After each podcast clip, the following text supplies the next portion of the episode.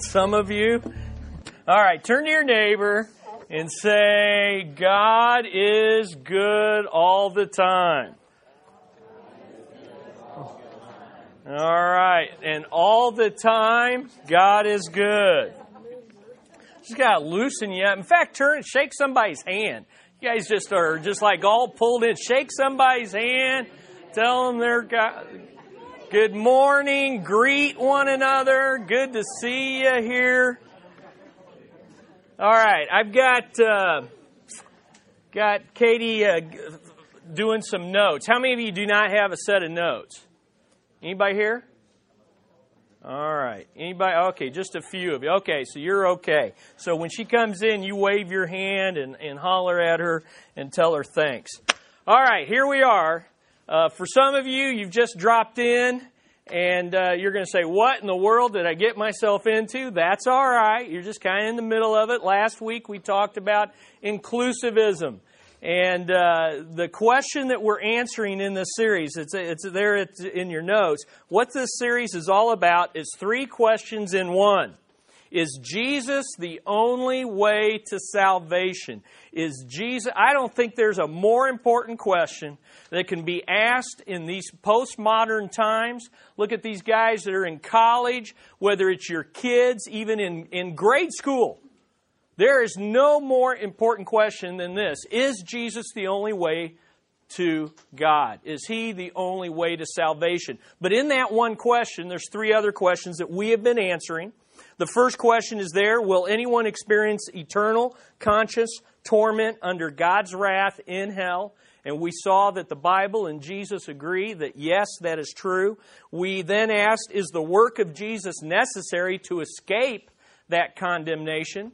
And we saw indeed, yes, that Jesus is the only way to be saved from eternal torment in hell. But that raises this third and probably the most difficult question of all Is conscious faith in Jesus necessary for salvation? Is conscious faith in Jesus necessary for salvation? And that is where the battle and where the questions and where the real struggle is today in Christianity, particularly among even Bible believing Christians. And what it concerns is the destiny of those who have never heard. What about those who have never heard? There's 6.8 billion people on the planet. And I think I am correct in this that estimates say one third of those. Am I right, Stephen? One third? Approximately one third of those have never heard the name of Jesus. So, how are they going to be saved? Will they be saved? If, if, if what we said is true, first of all, if they are not saved, they are destined for eternal conscious, eternal torment in hell for all of eternity.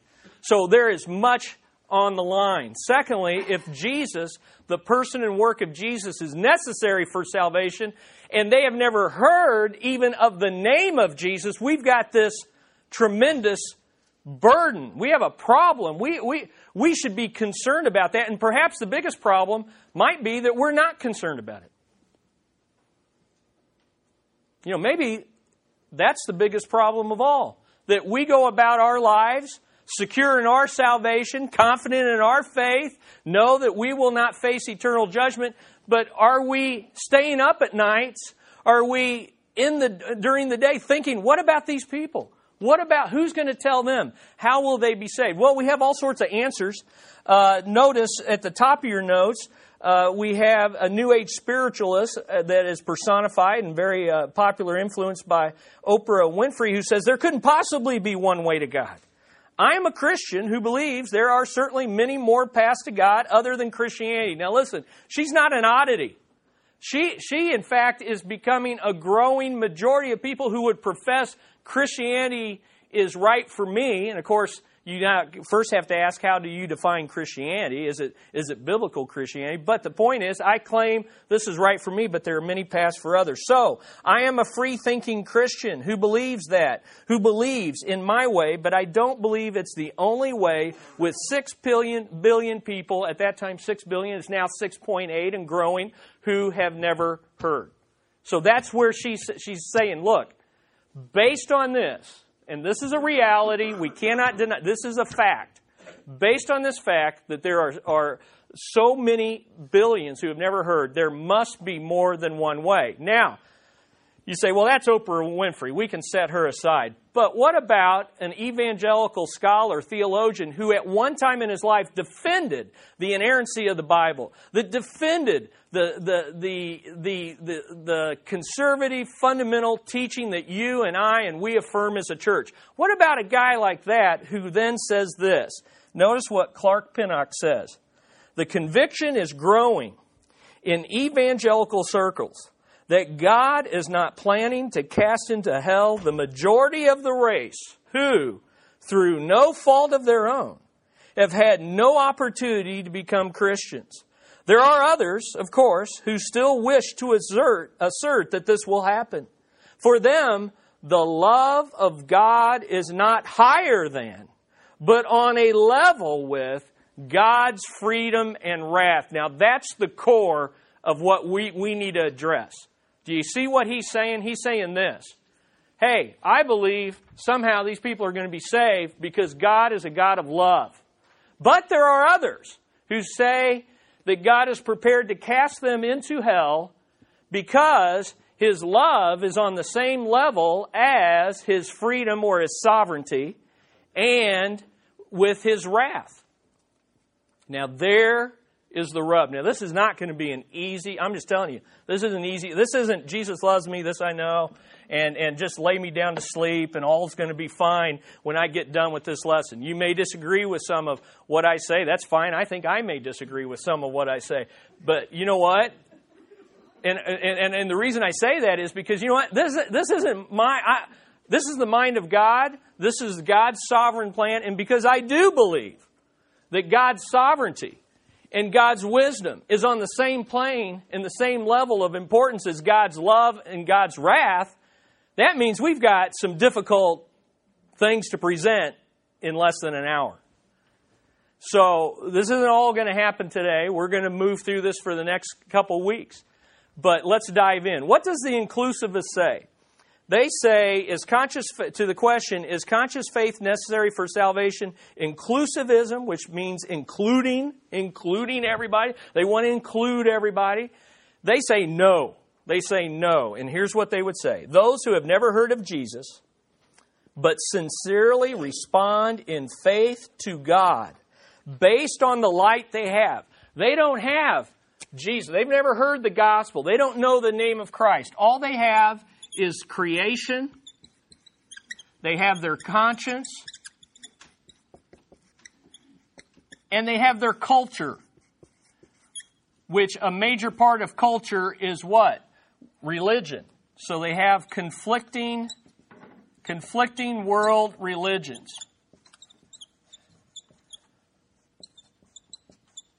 Which, for the majority of these people who have never heard, Buddhism, Hinduism, and Islam. So, what the inclusivist is going to say about them is that if they sincerely respond in faith to God based on the light they have, whether it's looking at creation, whether it's their own conscience, or whether it's the conflicting world religions that they're a part of their culture, they will be saved on the basis of the work of Christ, even though they don't know Him. Thus, some inclusivists talk about anonymous Christians. You know, Buddhists are Christians in waiting. You know, they're, they're, they're believers who just don't know that they're Christians. And, uh, you know, I don't know what a Buddhist would think of that. I, I would take offense to that if I was them, but that's how they think. These are basically evangelical pluralists. Why do I say that? They think there's more than one way to God, but they believe that ultimately it's based on who? On Christ. So they think yeah, Jesus is the only way. They would affirm these verses that we're going to see. Jesus is the only way. There is no other name. It's just that there's many paths to being saved by him. Are you with me? You got to shake your head yes, because if I've already lost you, we're in trouble. Are we okay? Does that make sense? Well, it may not make sense, but do you understand what I'm saying? All right. Well, let's dive in here. I've, I've got the exclusivism. I got the. We went through this last week. The dividing point from a pluralist is a pluralism would say, yeah, there's many paths to God. But the dividing point is no, Christ is necessary. But the dividing point between an inclusivist and what we would be as exclusivist or restrictivist, ones who say there's only one way and you must hear the gospel and believe, is that we say faith in Jesus is necessary. So here they say Jesus is necessary, but here we say faith in Jesus is necessary to be saved. Now, obviously, if this is true, then what, what, what do we need to do about these people? What? We got to tell them. We got we got to move heaven and earth just like God did in the book of Jonah. We got to get committed to telling them because that's their only hope. But if this is true that Jesus will save them even if they never hear, then what do we need to do? Nothing. Bottom line, not much. All right. So let's dive in. Now, notice under that uh, chart there, it says this both universalism, the belief that all will be saved, and pluralism, many paths to salvation, are advanced by means of this teaching of inclusivism. That somehow many, because here's the thing if you can be saved apart from Christ through creation, conscience, or culture, then who's really lost? I mean, who will really be lost? I mean, who isn't sincere about something in here? Who doesn't believe that there is a God? Not very many people. And so you're talking about practically a universalism of salvation, but also you're talking about a pluralism because there's many ways. Particularly, the most extreme inclusivists would say, yes, these world religions are pathways into salvation. They just don't know that Christ is the one to save them. Now, what, what's behind this? Two axioms, and that's all we want to look at today two axioms, which are simply basic propositions that are assumed to be true. So when an inclusivist looks at this question, what about those who has never heard? They come up with two principles, and, and only two principles that drive. One is God's love, and the other is the necessity of Jesus. So they answer this complex problem with two basic principles that drive them. God loves these people and wants them to be saved, and Jesus is necessary. Now, with those two principles, we got to figure out a way to get them saved. Well, of course, you're going to come to this. We got to come up with some way. So let's let's break this down. First axiom that drives inclusivists, axiom number 1, the love of God for all people and his desire for universal salvation. God's love for all people and his desire for universal salvation. Now, if you're a if you know your Bible, your first response to that is what's wrong with that? Don't we believe that? I mean, are you going to counter that, Chris? I mean, what, what, what's going on here? I thought we were the good guys. These are the bad guys. What is wrong with that statement? Well, basically, there's nothing wrong with it on the face of it. It's what they do with it. It's how they interpret it. So here they are in their own words, the two great standouts in, in, uh, in evangelical, evangelicalism that support this are two guys, Clark Pinnock and John Sanders. So let's listen to what they say. For, here's this first one tells you everything about what th- they mean by the love of God for all people and his desire for universal salvation. Quote, Divine grace and truth are found outside the church and Christian revelation. Anybody got a problem with that? See, God's love is so great, there must be, there must be grace, truth, there must be salvation outside of Christianity and Christian revelation, which is what? The Bible. You've just set the Bible aside.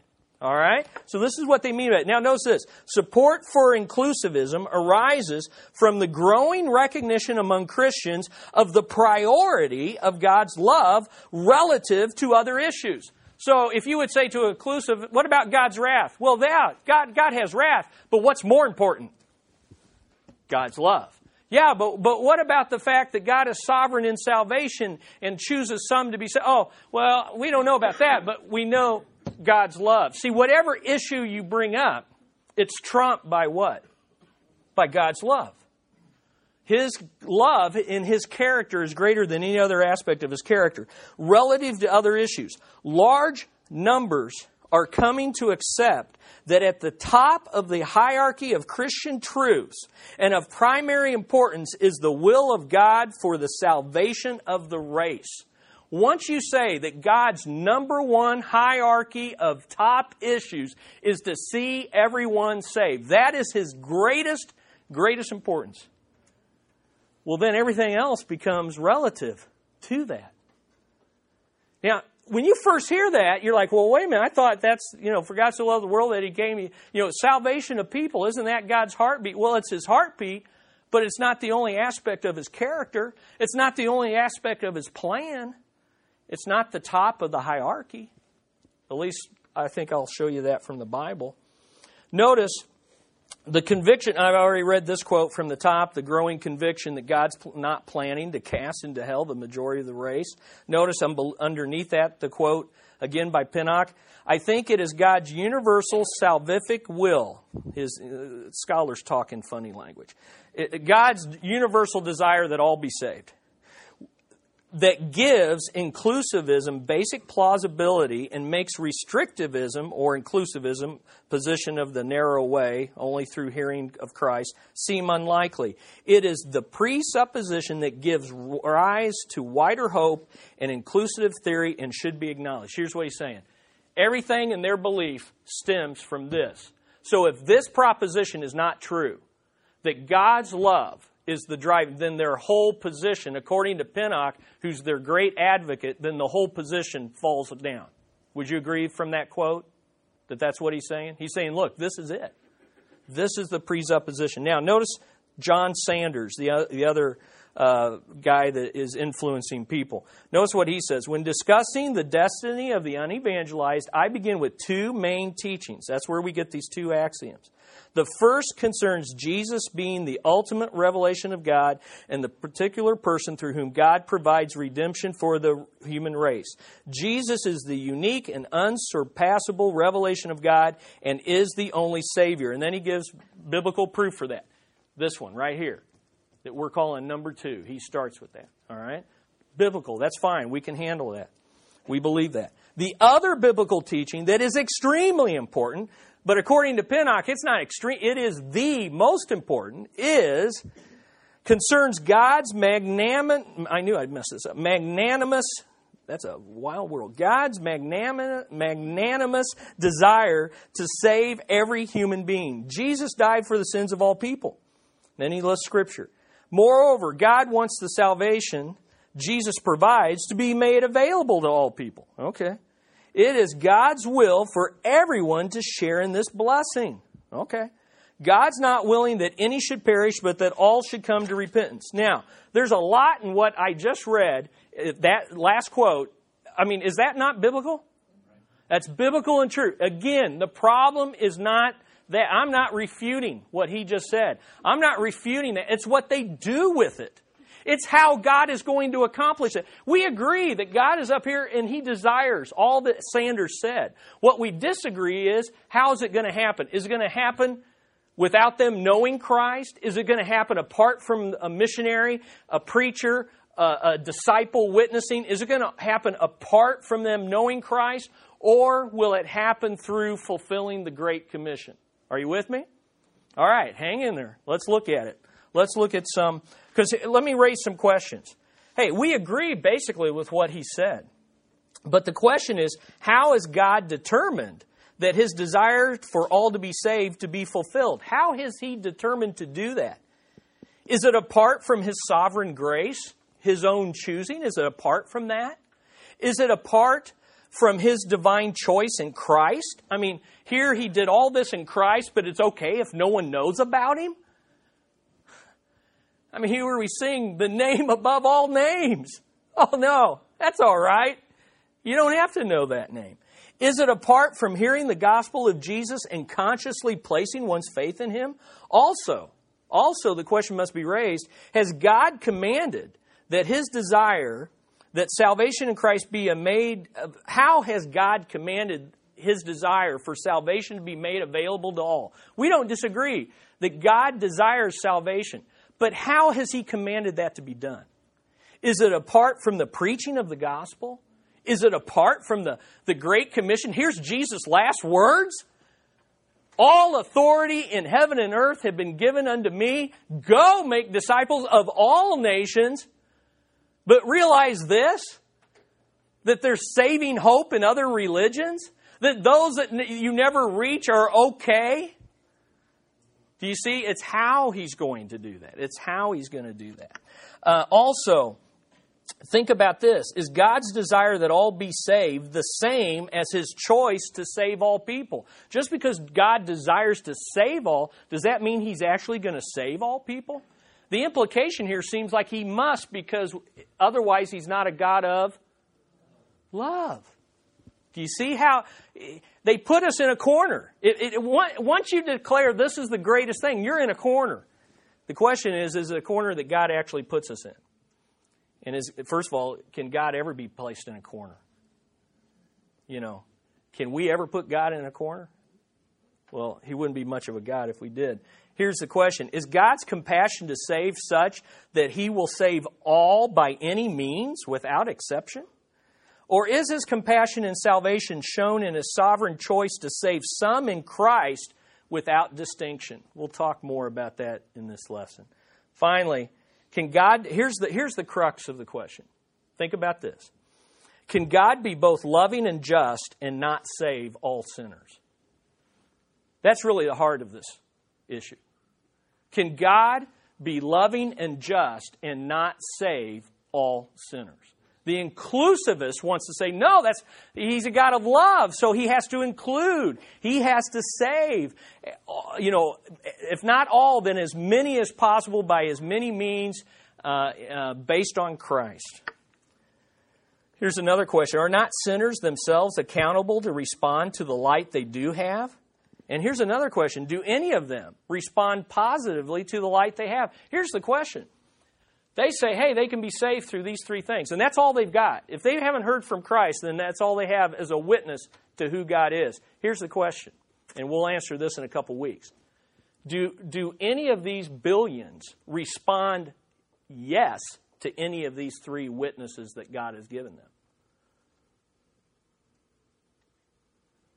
What does the Bible say? See, I mean, we see. I don't know, and you don't know. The only one who knows is who God, and we only know what He knows if He reveals it in His Word. So the question becomes, in the weeks to come, we need to study and find out what does God say about the billions who have only these three, and how do they respond to it? So, okay, have I stretched your categories enough? All right, let's look at some passages used by inclusivists to support this axiom that God desires all to be saved out of a heart of love. Let's look at some of the passages. There's many, there's several passages they use. I picked out three of the most common. The first is John 3:16. Uh, where else would you go? For God so loved the what? The world. That's John 3:16. Let's look at it. Turn to it in your Bible. John 3:16. For God so loved the world that he gave his only begotten son. Now, right there, an inclusivist would be fine with that. In fact, that's everything that they're saying. God's love, He loves all sinners, and Jesus is necessary. He gave His Son. The problem is they don't quote or they don't focus on what's the rest of that verse say. Help me out.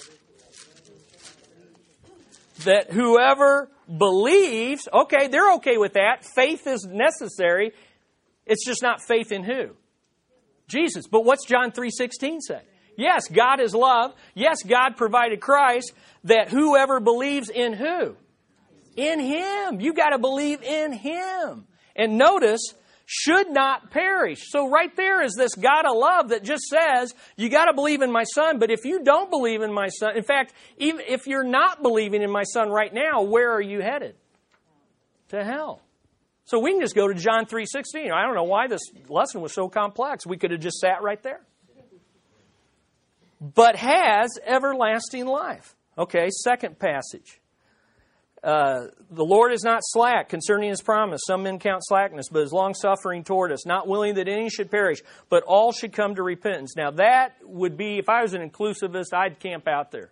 That's a pretty strong thing. Hey, God desires, it's a negative and a positive. He wants it for everyone. All right? Third passage, 1 Timothy 2 3. 1 Timothy, for this is good and acceptable in the sight of God our Savior, who desires all men to be saved and to come to the knowledge of the truth. But look at that verse. It's good and acceptable in the sight of God our Savior, who desires all men to be saved. Inclusivists love that. Well, we love that. That's God's heart. But notice there's an and there. And come to the knowledge of the truth. Salvation in that verse, God's desire for salvation in that verse, is not separated from the knowledge of the truth. And we know, as you read through 1st and 2nd Timothy, who's that truth personified in? Who is the truth? I am the way, the truth. It's Jesus. So what he's saying is, yeah, God desires all men to be saved, but not apart from a knowledge of who Jesus is. So we've just looked at three verses, kind of taken those apart, but let's let's break it down even further. Notice in your notes it says maintain, we must maintain the biblical tension of John 3:16 and John 3:17 through 21. Because here's the problem. You can take any verse out of a context and make it say whatever you want. You can take any verse about God's love and then say that determines everything. But these statements, the three verses I just read to you, have a context. And the larger context is the rest of the Bible. What is the rest of the Bible? So let's just look at John 3:16. So turn back to John 3:16. I've already shown you just from that verse alone, it, it counters everything that they say. But let's move on down. Look at verse 17. For God did not send his son into the world to condemn the world, but that the world what? Through him might be saved. Now, they're okay with that because that's that's kind of their point. I mean, they like that. Yes, God, out of love, sent His Son. He's necessary that through Him. But it doesn't say, in, in their, their thinking, they would say, yeah, but it doesn't say they have to know Him. It doesn't say they have to believe in Him. Well, yes, it does. John 3.16 does. But look at John 3.18. He who believes, what? In Him. So how is God going to save the world through Him? By those who believe in Him. Now notice, he who believes in him is not condemned, but he who does not believe, and the implication is in him, because he just said that, is condemned already.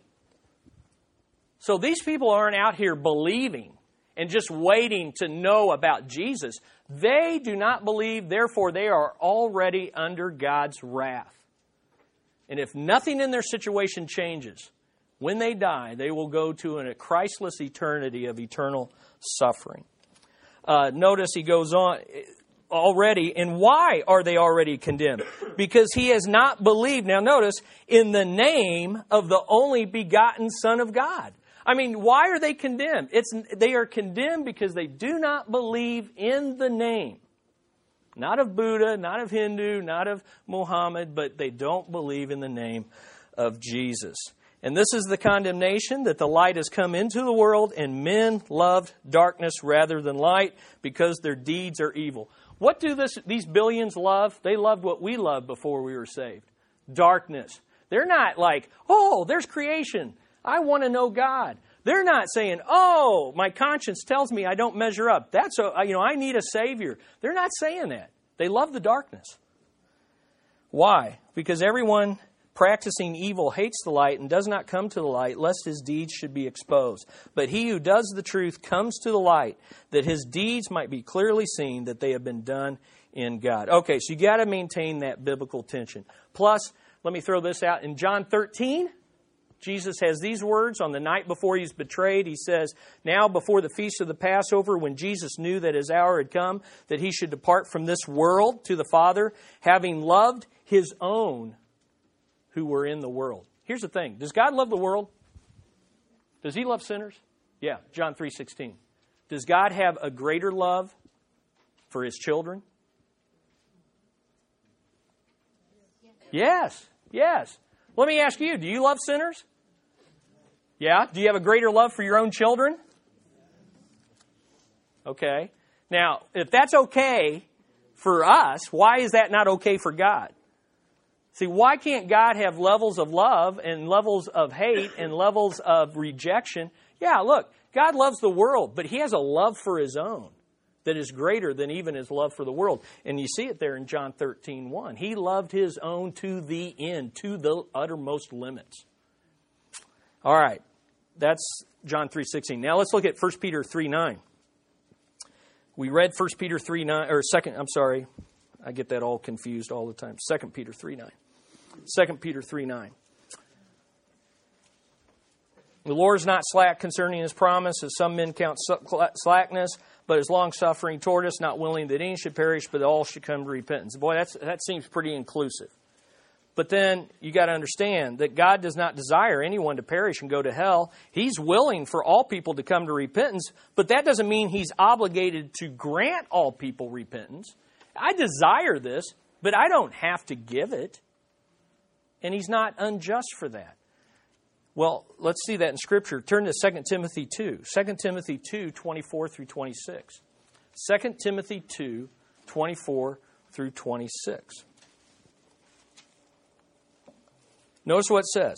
And a servant of the Lord must not quarrel, but be gentle to all, able to teach, patient, in humility, correcting those who are in opposition. So here you are dealing with those who are all people, including unbelievers, if God perhaps will grant them repentance. If God, here's why we need to be patient and long suffering with those that resist, because God might grant repentance. Now, what if you just took 2 Peter 3 9, what would that have to say? God must grant repentance, but it says God may not grant repentance. We don't know. And we know for a fact that God doesn't. Does God grant repentance to everybody? Well, is everybody saved? No. So God doesn't grant repentance to everybody. And this verse says that He doesn't. If God perhaps will grant repentance, and why would they need God to grant them repentance? So that they may know the truth. Otherwise, they won't know the truth. That they may come to their sentence, senses, spiritual senses. Otherwise, they're spiritually insane.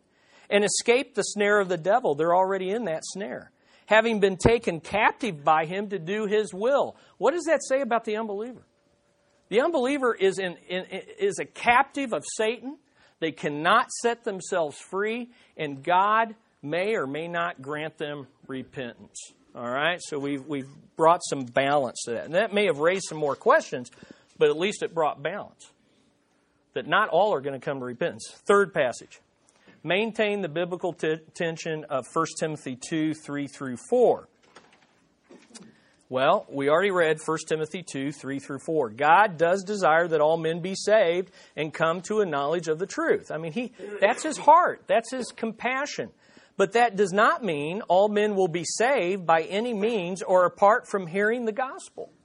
Let's read the rest of 1 Timothy chapter 2. So we read verses 3 and 4. Let's read verses uh, uh, 3 through 7. So let me get there.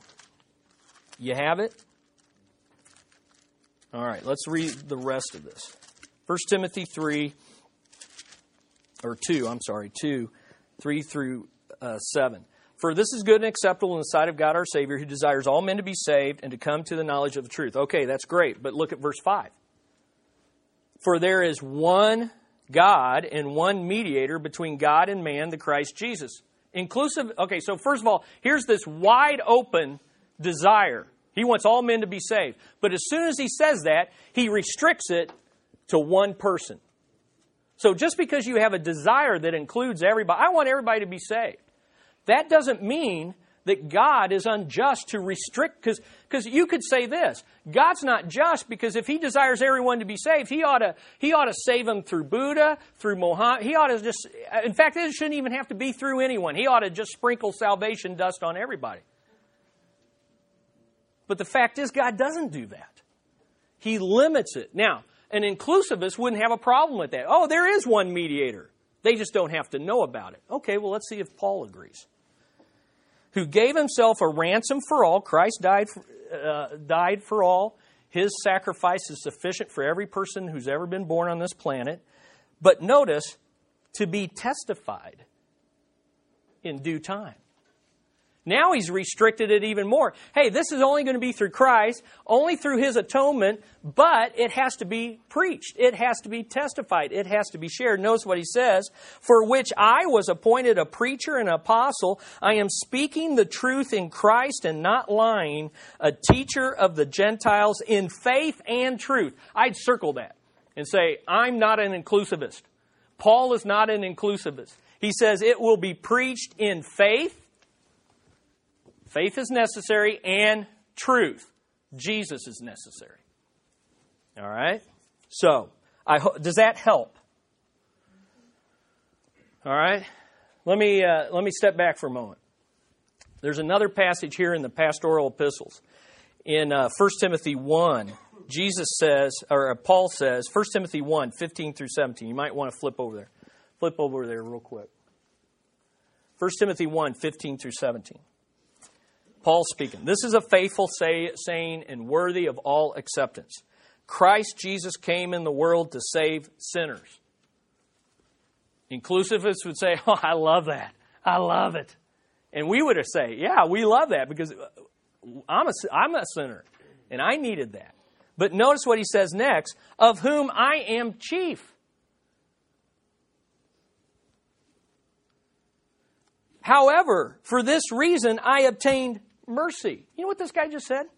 This Paul, who not only had creation conscience and culture, but who was a believing Jew, needed to be saved. If there was anyone that could have been saved without knowing the name of Jesus, wouldn't it be the Apostle Paul, Saul of Tarsus? But he's saying, hey, even I needed to accept Jesus. Even I, who had all this revelation, who had all this sincerity, who was, oh, you know, I was just, there was probably no one more sincere on the planet at that time, the apostle, than the uh, Saul the Pharisee. And he says, I need to be saved. Now, notice what he says. However, for this reason I obtained mercy, that in me first, Jesus Christ might show all long suffering as a pattern to those who are going to believe on him for everlasting life. He's saying, look, how I got saved is a pattern for all people. Well, in Acts 9, how did he get saved? Apart from Jesus? No.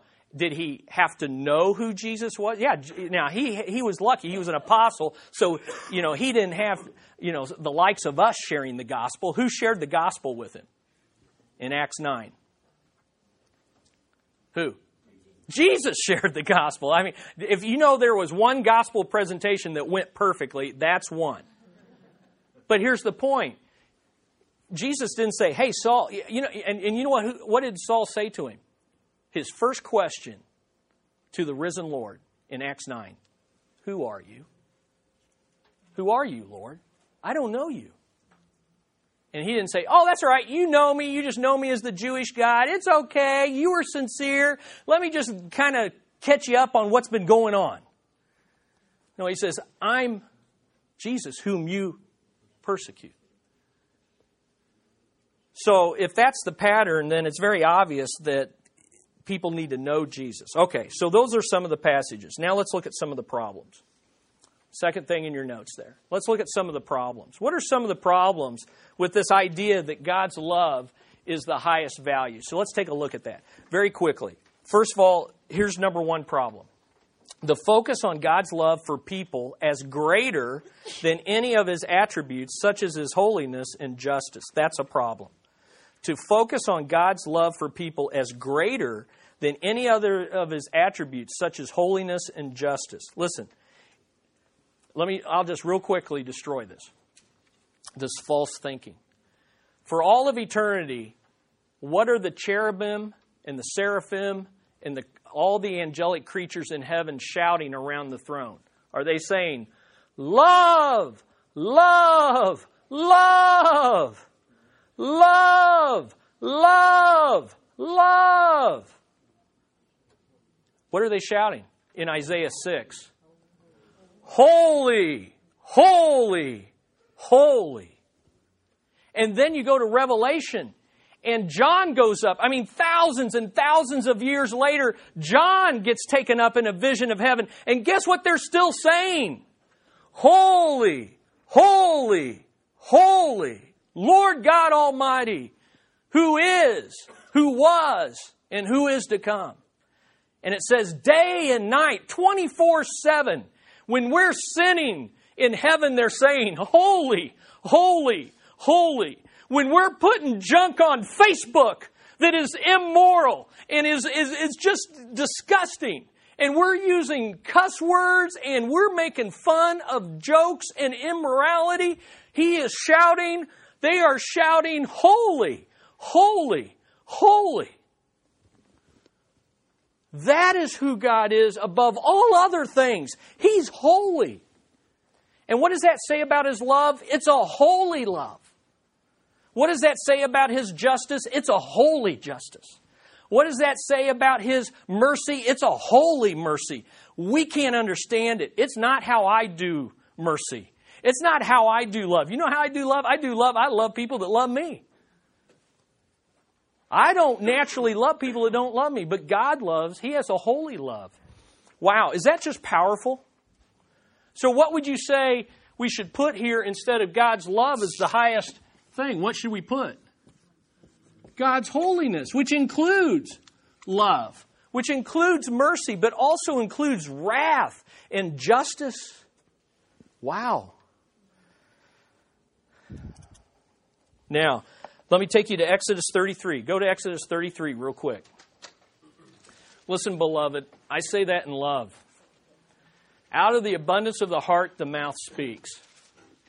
I would challenge each of you to look at what you text and look at what you do online and look at the pictures that you're putting up and look at your behavior and ask, what is this pouring out of? What kind of heart am I showing to a world when I name the name of a holy God? That's a freebie on this. But I'm telling you what, when I think of God's holiness, I think of my sinfulness. That's what Isaiah said. Woe is me! I am a man of unclean lips. And beloved, in that technology, our unclean lips are going throughout the world, and we name the name of Jesus. Wow. Okay, look at Exodus 33, 18 through 19. Exodus 33, 18 through 19. Moses is speaking to the Lord face to face. I mean, he, he's in the presence of the Lord. He, he's got this relationship that's so intimate that he says in verse 18, and he said, Please show me your glory. Now, what, that's just shorthand to say, Tell me who you are. I mean, just give me the big picture. I want to see it all. Because, by the way, we could just as easily put up here God's holiness equals God's glory. Because what are those angels doing? They're glorifying God by saying, Holy, holy, holy. So he says, Show me your glory. Then he said, I will make all my goodness pass before you. Well, you'd say, well, wait a minute. He didn't say my holy. He said my goodness, and that sounds merciful and compassionate. Okay. And I will proclaim the name of the Lord before you. But notice what he says. I'm not doing this, Moses, because I have to, because I want you to know I will be gracious to whom I will be gracious, and I will have compassion on whom I will have compassion. You know what God's glory is? It's His sovereign grace to show mercy to whom He chooses, and to not show mercy to whom He does not choose. Wow. Okay, then he goes down, Exodus 34, jump, drop down, Exodus 34, verses 5 through 7. Now he's going to do it. Now the Lord descended in the cloud and stood with him there and proclaimed the name of the Lord. Now, Name here means character. It means the person, the glory. This is who he is. This is who I am. This is my character. And the Lord passed by, passed before him and proclaimed, the Lord, the Lord God, merciful and gracious, long suffering and abounding in goodness and truth. Whoa, wait a minute. That sounds like love, right? Okay. Well, God is love. The Bible says that. But notice what else he says keeping mercy for thousands, forgiving iniquity and transgression and sin, by no means clearing the guilty, visiting iniquity of the fathers upon the children and the children's children to the third and fourth generation. Oops, I wish he hadn't put that in. Do you see what we're saying? God's character is not just love, it's also wrath and justice and righteousness. It's all of that. Now, Paul is going to quote the same passage. Now, jump over to Romans 9. Paul's going to quote the same passage we just read, and he's going to apply it to this very question of is God just in passing over some people? Is God just in not saving or choosing all people?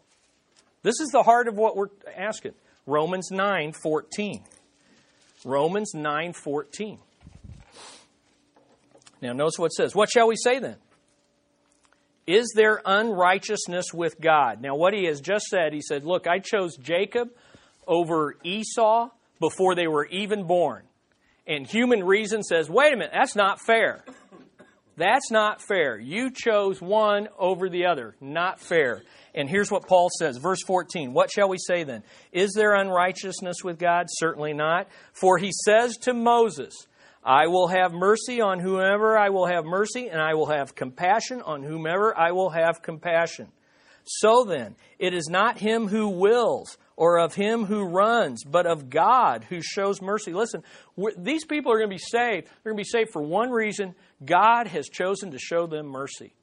And he's chosen to show it through Christ and the preaching of the gospel. Now, notice, he says, For the scripture says to the Pharaoh, for this very purpose I have raised you up, that I may show my power in you, and that my name, my glory, my character, my holiness may be declared, my mercy in all the earth. Therefore, he has mercy on whom he wills, and whom he wills, he hardens. Now, if I just stopped right there, what question would raise in your mind? That's not fair. Okay, well, read verse 19. You will say to me then, Why does he still find fault? Who has resisted his will? And notice, Paul doesn't answer it. Here's what he says, verse 20. But indeed, O man, who are you to reply against God? Will the thing formed say to him who formed it, Why have you made me like this? Does not the potter have power over the clay from the same lump to make one vessel for honor and another for dishonor? What if God, wanting to show his wrath and to make his power known, endured with much long suffering the vessels of wrath prepared for destruction, and that he might make known the riches of his glory on the vessels of mercy, which he had prepared beforehand for glory, even us, whom he called. Not of the Jews only, but of the Gentiles. Here's the point He doesn't call everyone without exception but he calls all without distinction. You can be rich, you can be poor, you can be Jewish, you can be uh, uh, a, a, a, a, Muslim, you can be a Buddhist, you can be uh, educated, you can be not educated. Without distinction, he will call you to salvation. But how is he going to do it? Through the preaching of the gospel and your response by faith. You say, Chris, how do you put that all together? I can't. I just know what it says, and I just read it to you and that is there is no salvation apart from knowing Jesus and the preaching of the gospel and God choosing those whom will be saved. That's just what the scriptures say. So, have I proven enough that love is not the highest priority? The high, God is love, but he's, he's, he's sovereign too. He's merciful and he's forgiving. So, let me go to number two on your notes. Another problem with this first axiom is this God's heart desire is mistaken for his sovereign will. His, compassions for, his compassion for sinners is seen as being equal to his actually choosing to save them. Here's the point God has compassion for how many people on this planet? Everyone.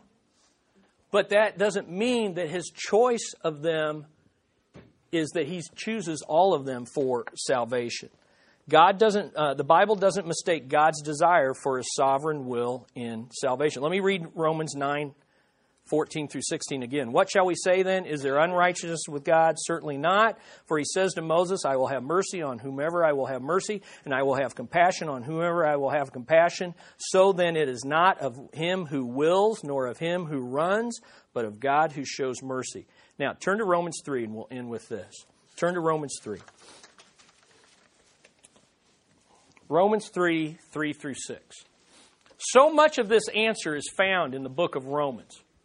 But look at Romans 3 3 through 6. He's, he's, he's saying in Romans 3 that the Jews had an advantage because they had the Bible.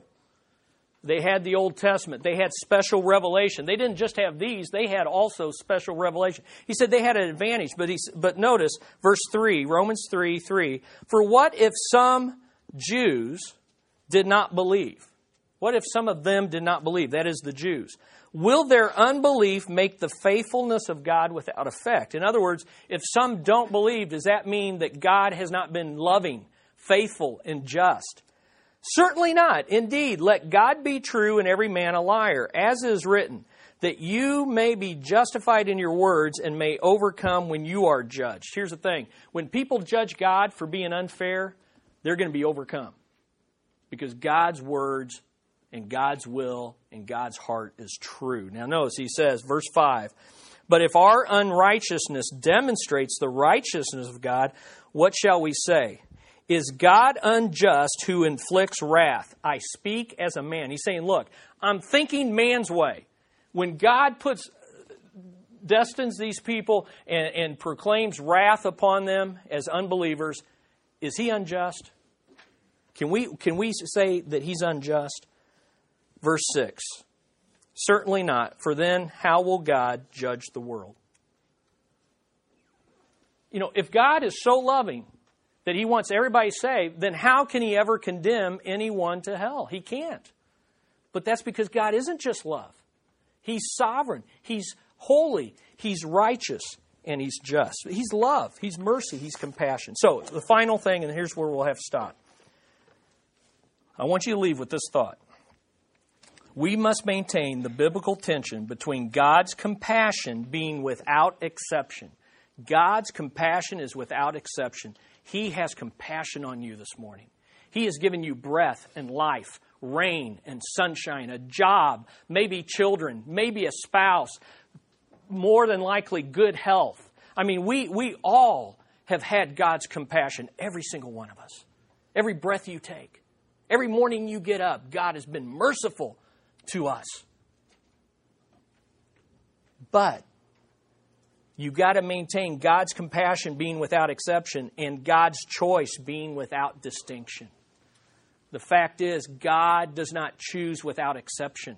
He chooses some, but He chooses them without distinction. And so, what that means this morning is that if you're here and you're unsaved, you have never publicly professed the name of Jesus God has had compassion to bring you to this point. But now you're at a point of decision. Will you, will you place your faith in Jesus Christ? It doesn't matter if you're rich or poor, religious, good, bad. Doesn't matter what you've done. It doesn't matter how far you've been. He calls you without distinction. And He calls you to Jesus Christ. Place your faith in Him this morning. Please don't leave here this morning without knowing beyond a shadow of a doubt that you've placed your faith in the Lord Jesus Christ. Whoever calls on the name of the Lord will be saved. And it's not because of you, and it's not because of me, it's because of His mercy. He is a loving God, but He's a holy God too. Let's pray. Father, this is, this is just hard stuff. And it's because you're a God that is beyond my comprehension. It's just beyond it. But I'm so thankful that you've revealed yourself in your word. You've revealed it. And we can know what to do to call out on your name. And Lord, I don't know what people's hearts are this morning. But in a class this big, I believe there's some here who have not publicly professed the name of Jesus. They have not publicly sealed that commitment through water baptism, saying, Here's how I'm saved the death, the burial, the resurrection of the Lord Jesus Christ. I deserve death, but He is risen. He has raised me from the dead by faith in what He has done on the cross. And so, Lord, I pray that you would call to those, you would draw them, and they would respond this morning with a faith that obeys and proclaims the name above all names, the name of the Lord Jesus Christ. It's in your name we pray. Amen.